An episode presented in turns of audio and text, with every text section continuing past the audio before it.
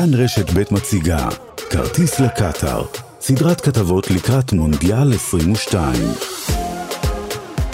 כאן רשת ב' מתכוננת יחד איתכם לגביע העולם בכדורגל.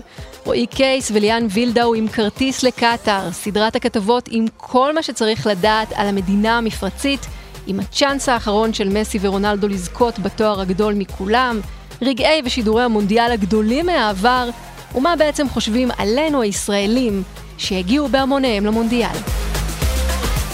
בפרק הראשון, מי את קטאר?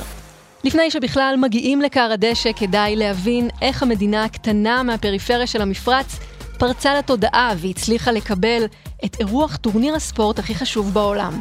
איך זה קשור למשאבים האדירים שלה, ההשקעה בספורט, הניסיון שלה לרקוד על כל החתונות באזור ולהיות צעד אחד לפני כולם, ולמה יש לה כל כך הרבה אויבים.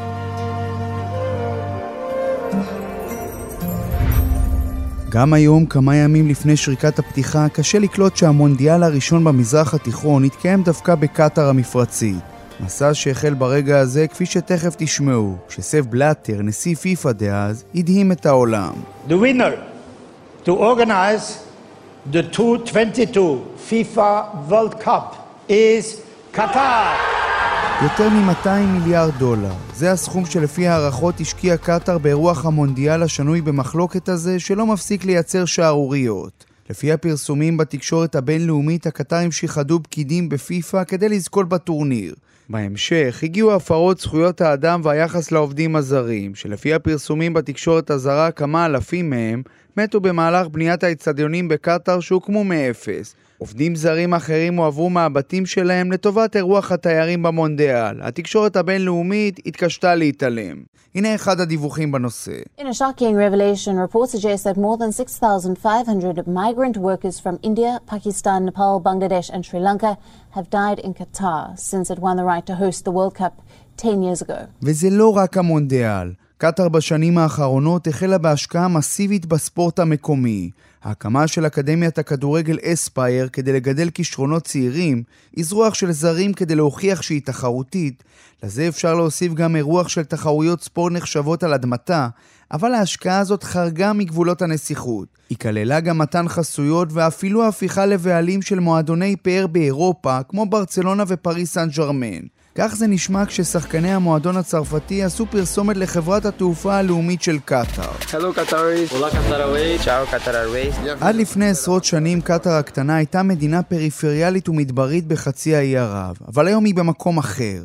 משאבי הגז האדירים שהתגלו בה הפכו אותה לעשירה במיוחד, ומשם הדרך להעצים את מעמדה בזירה האזורית והבינלאומית הייתה קצרה מאוד.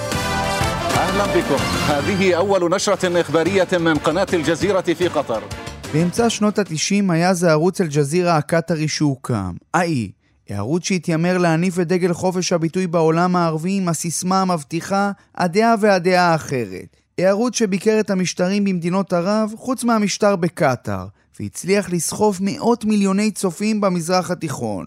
לא בכדי יש מי שרואים בו את המחולל המשמעותי של מחאות האביב הערבי, כשהמפגינים מילאו את הכיכרות במדינות ערב וקראו העם רוצה להפיל את המשטר.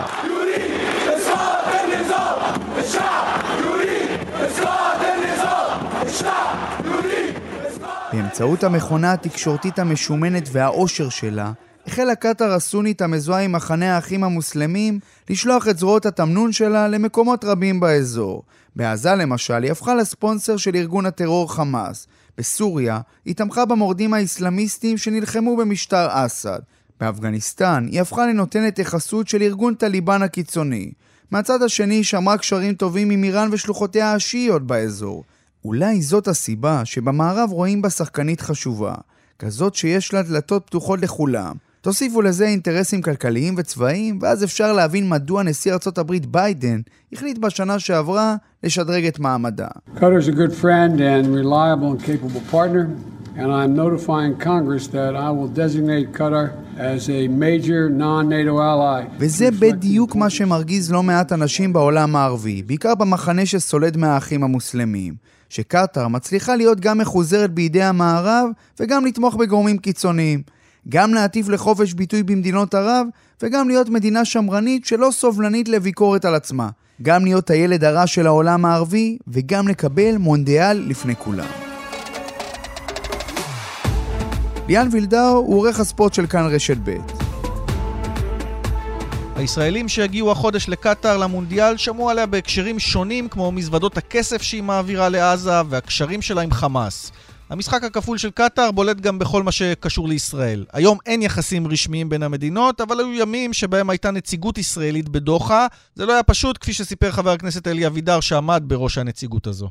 הבת שלי הייתה מגיעה לשיעור גיאוגרפיה עשר דקות לפני השיעור, פעמיים בשבוע, במשך שנתיים, מגיעה, הייתה מפה של המזרח התיכון על, ה, על הלוח, הייתה כותבת בעיפרון איפה שיש את ישראל, כותבת ישראל כי לא היה כתוב, המורה הייתה נכנסת, מוחקת את המילה ישראל ומתחילה את השיעור. מצד אחד, קטאר מנסה להצטייר כמי שמתנגדת לנורמליזציה בין ישראל למדינות ערב, בשם העמידה לצד העם הפלסטיני.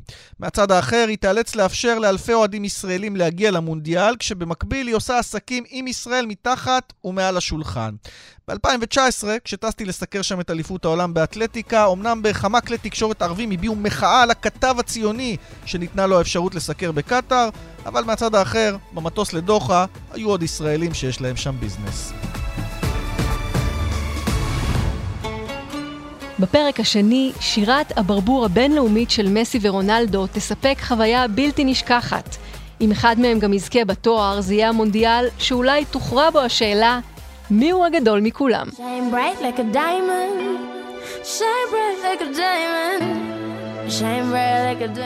לכל מונדיאל יש את היהלום שלו, את הכוכב שבעיקר בגללו זכור אותו גביע עולמי. שניים מהגדולים שהיו כאן בשירת הברבור שלהם מחפשים להיות היהלום והזיכרון הקולקטיבי הזה. לאו מסי וקריסטיאנו רונלדו. היריבות ביניהם והקרב על מיהו הגדול מכולם תגיע לשיא חדש בקטאר.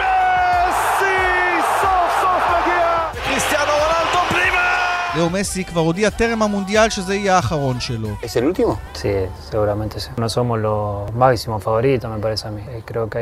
באותו ראיון אמר, אנחנו לא פייבוריטים, אבל גם מסי יודע שעיני כל הארגנטינאים ולמעשה כל חובבי הכדורגל נשואות אליו, מצפות שיעשה את מה שעשה מרדונה ב-1986, כשהביא גביע לארגנטינה. ומרדונה פנימה!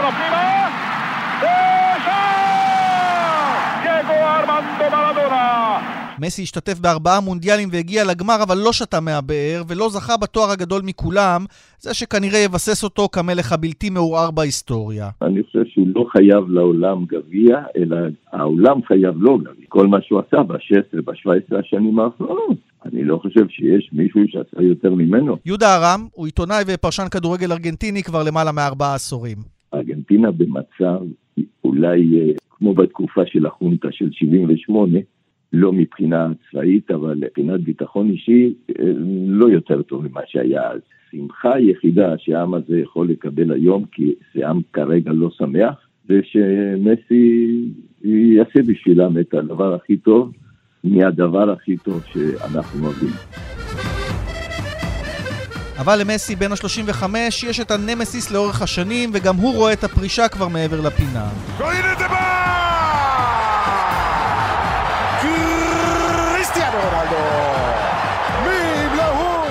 רונלדו הפורטוגלי כבר בן 37, לא מכונת השערים של פעם, עם לא מעט צרות ותקריות בקבוצתו מנצ'סטר יונייטד, אבל עדיין עם משימה להיות לא רק אלוף אירופה, אלא גם אלוף עולם. רונלדו הוא אדם שרוצה הכל, תמיד, כל הזמן, מההתחלה ועד הסוף. זה היתרון שלו, זה אולי גם החיסרון שלו. רונלדו של היום הוא כבר לא רונלדו של פעם. ומצד שני, פורטוגל של היום היא טובה יותר אפילו מזו שזכתה ביורו של 2016. שרון דוידוביץ' הוא שדר כאן 11 וספורט אחד לגביע העולם, ומחבר הספר פלאי מונדיאל. רונלדו במונדיאל הקרוב יצטרך למצוא את הדרך בה הוא עוזר ולא מפריע.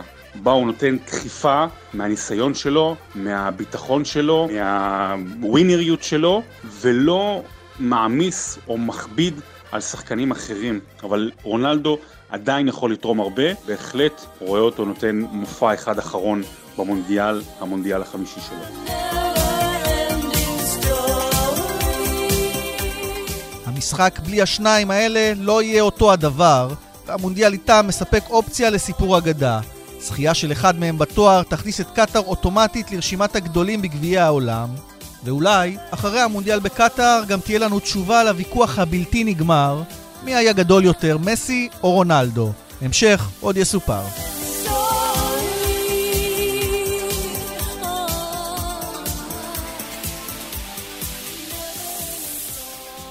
בפרק השלישי, אז מה מחכה לישראלים בקטאר ומה הם יראו? בין המסגדים לאזורי האוהדים עם האלכוהול, בין הרצון להראות פתיחות ליחס הנוקשה לקהילה הלהט"בית, ובין מלונות הפאר לבין העובדים הזרים שמהווים את רוב האוכלוסייה, וגם עד כמה בטוח ויקר שם. قطر دولة جميلة جدا شعب متسامح شعب متعلم ما عندنا تفرقة כששאלתי את בן שיחי מדוחה, חמד א-סוויידי, מה האוהדים הישראלים צריכים לדעת על ארצו לקראת הגעתם למונדיאל, הוא ענה כך: קטאר מדינה יפה מאוד, עם סובלני ומלומד, אנחנו לא מפלים שום אדם. הישראלים שיגיעו לשם ייתקלו במדינה מודרנית מבחינה טכנולוגית, גרסה מוקטנת של דובאי. הם גם לא יראו שם יותר מדי קטארים, אלא בעיקר זרים, עובדים זרים, שהם מהווים את רוב האוכלוסייה.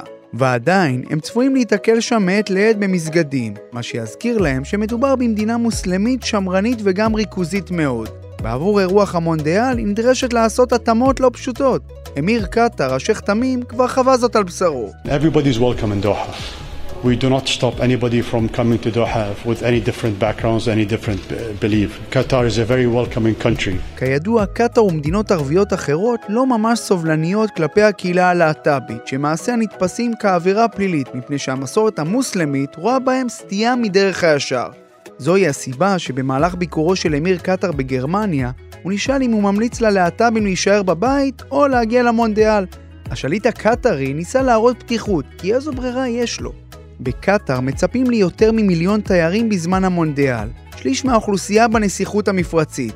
מאסרים של הומוסקסואלים או מניעה מהם להגיע יהיו סוג של גול עצמי. לא חושב שתהיה להם איזושהי בעיה שחבר'ה מהאוכלוסייה יחזיקו ידיים וילכו ברחוב, כל עוד לא פרובוקטיבי, אגב, כמו כל דבר. הם בסוף רוצים שיכבדו את המורשת ואת החוקים של המקום. זה מתן פלד, סמנכ"ל ומנהל פרויקטים גדולים בחברת איסטה ספורט ששיווקה חבילות למונדיאל. לפלד יש לא מעט שעות קטאר, והוא טוען, המארחים נותנים תחושה של סביבה ידידותית במיוחד. אני ביקרתי שם כמה פעמים, אין לך איזושהי הרגשה של מדינה אה, דתית או משהו כזה, ממש, אתה יודע מה, אפילו להפך, ממש אה, נראה כמו אה, מדינת עולם ראשון, כמו כל מקום שאתה מגיע אליו ולכבד, אבל שוב, אין איזושהי פעילות מיוחדת שאתה צריך לעשות ולא לעשות. אם אתה הולך לים, אז מן הסתם תלך לים ותוריד את החולצה ותשאר עם בגד ים, אם אתה הולך למסעדה, אז תיכנס למסעדה ותגיד תודה. בדרך כלל מונדיאל ואלכוהול הולכים יחד, אלא שבמקרה של קטאר זה לא פשוט.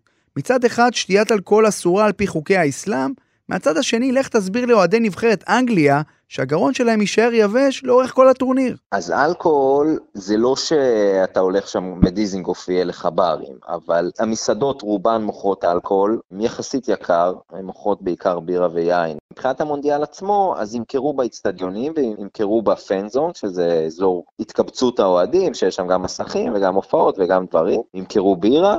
זה אמור להיות במחירים יחסית סבירים, קצת כמו שאנחנו מכירים בארץ, אולי טיפה יותר זול.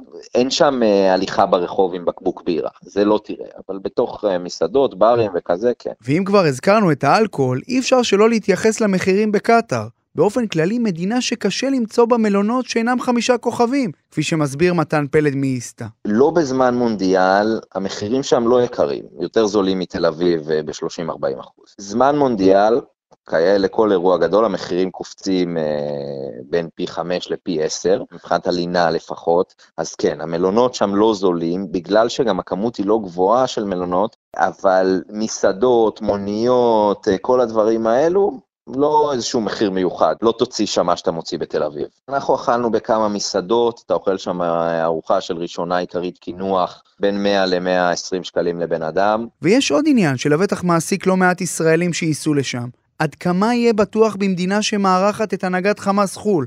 וזה לא רק הנוכחות של חמאס, אלא גם הצפי להגעתם של לא מעט אוהדים איראנים וממדינות אחרות במזרח התיכון, שלא ממש אוהבות את ישראל. רועי ינקלוביץ', כתב ישראל ספורט שהיה כבר בקטאר, סבור שאין לישראלים מה לדאוג. לגבי ביטחון אישי, אתם תרגישו הכי בטוחים בעולם, תראו שמירה בכל מקום. הדבר האחרון שהקטרים רוצים זה שיקרה משהו למישהו שמגיע למונדיאל. כשדיברתי עם בן שיחי מדוחה, חמד א-סווידי, לקראת המונדיאל, הוא לא היסס לקדם בברכה את האוהדים הישראלים שיגיעו למונדיאל, ואפילו הזמין אותנו לביתו. אה, ונقول לכם כשעב אה, ישראלי, אה, صديق, אהלן בכם בקטר. למי שטועה, בן שיחנו מקטאר כבר נאלץ להתנצל על הרעיון איתנו אחרי קמפיין נרחב נגדו ברשתות החברתיות שם. דרישת שלום מהמציאות מה שנקרא. אבל זה אולי הסיפור של המונדיאל הייחודי הזה, שנראה אחר מכל מה שהכרנו. ועל כן גם אנחנו, הישראלים, נהיה בדוחה בשריקת הפתיחה. בפרק הרביעי, המונדיאל הוא חוויה בלתי נשכחת, וכולנו גדלנו על השידורים של הרגעים המרגשים לאורך השנים. פרק תזכורת, נוסטלגיה וגעגועים לרגעי המונדיאל הגדולים.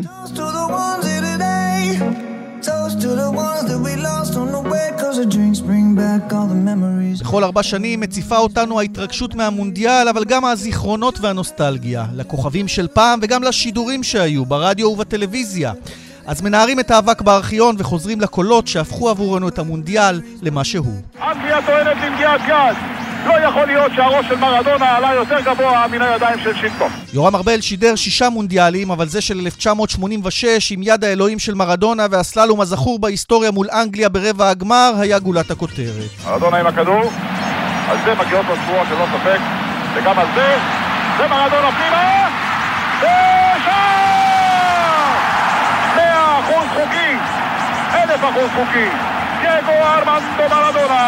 בעיני רבים וגם בעיני יורם זה נחשב למונדיאל האיכותי ביותר שהיה. אני זוכר את המונדיאל הזה גם בגלל העובדה שמקסיקו הייתה מוכה בשנה הזו, הייתה אז רעידת אדמה נוראה במקסיקו והיא הייתה בתהליך של חצי התאוששות כזאת, הרגשת את זה ברחובות, ראית את החורבות במקסיקו סיטי. כדורגל ווייז זה היה המונדיאל הכי מלהיב מבחינתי, ללא ספק.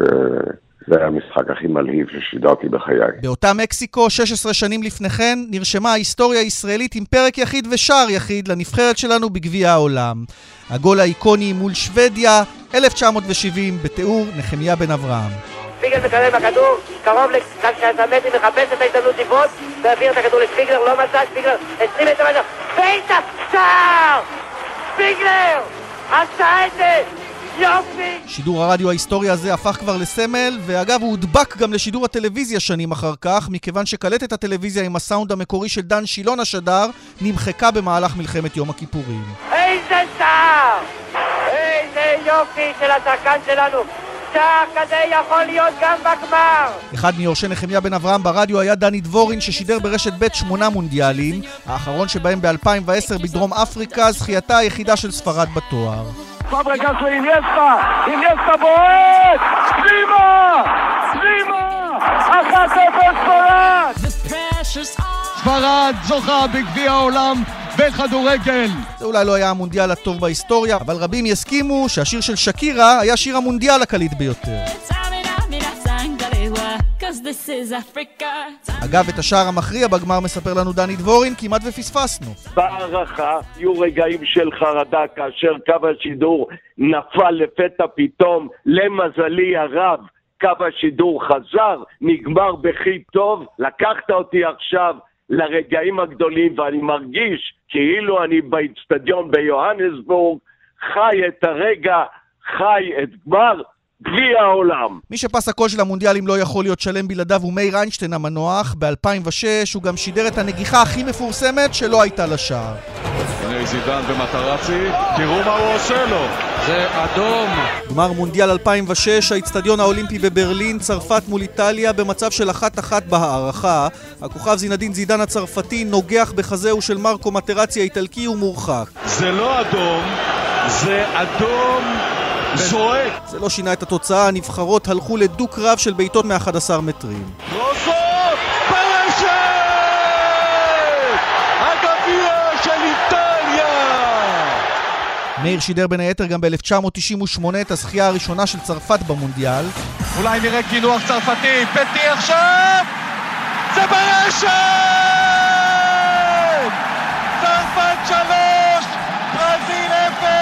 צרפת היא גם אלופת העולם המכהנת מהמונדיאל האחרון ברוסיה עם הניצחון בגמר על קרואטיה.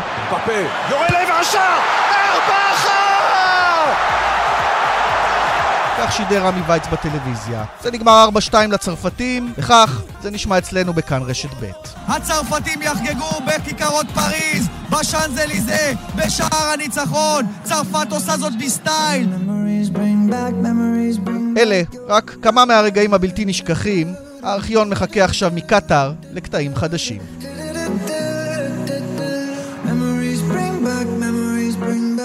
בפרק החמישי על איזה איצטדיון אסור לוותר בקטאר. באיזה מחיר עוד אפשר לקנות כרטיס למונדיאל, ואיך מגיעים בחינם ממגרש למגרש. רגע לפני הפתיחה, עדיין אפשר לשריין מקום לחגיגה.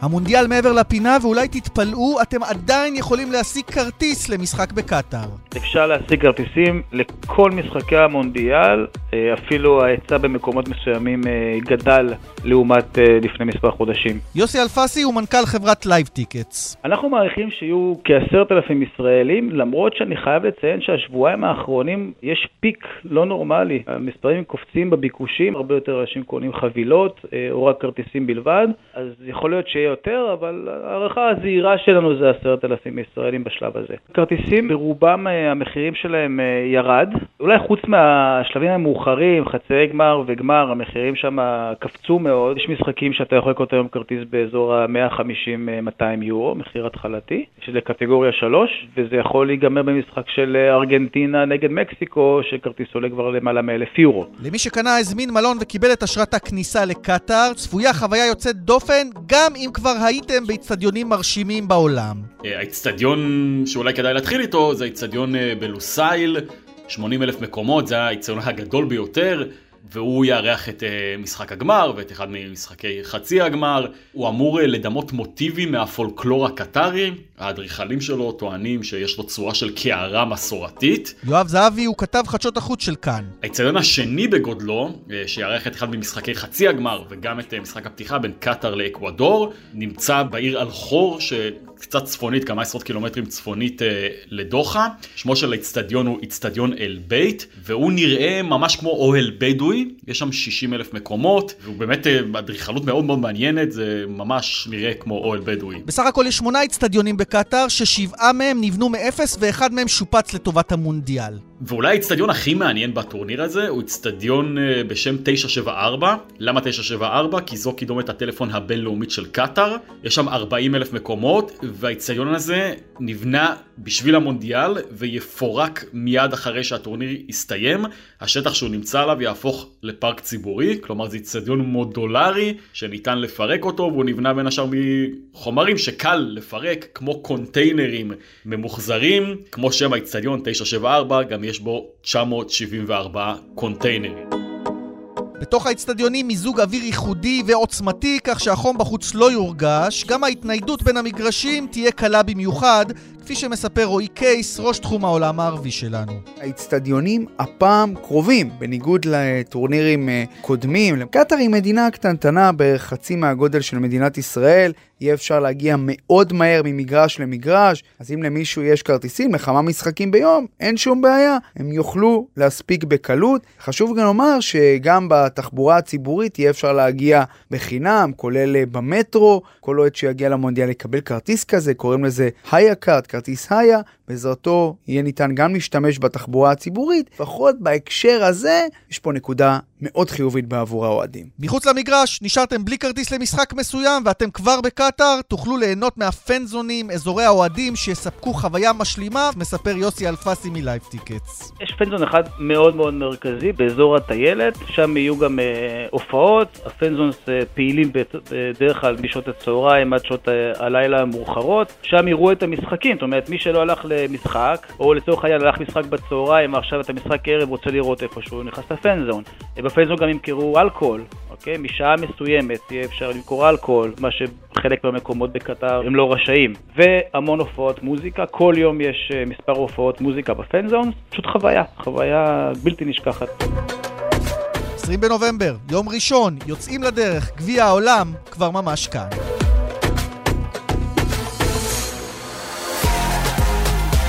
זה היה הכרטיס שלכם לקטאר לקראת משחקי מונדיאל 2022. עורכים ומגישים רועי קייס וליאן וילדאו, על ההפקה אביגל בשור ועל העריכה הטכנית שמעון דוקרקר.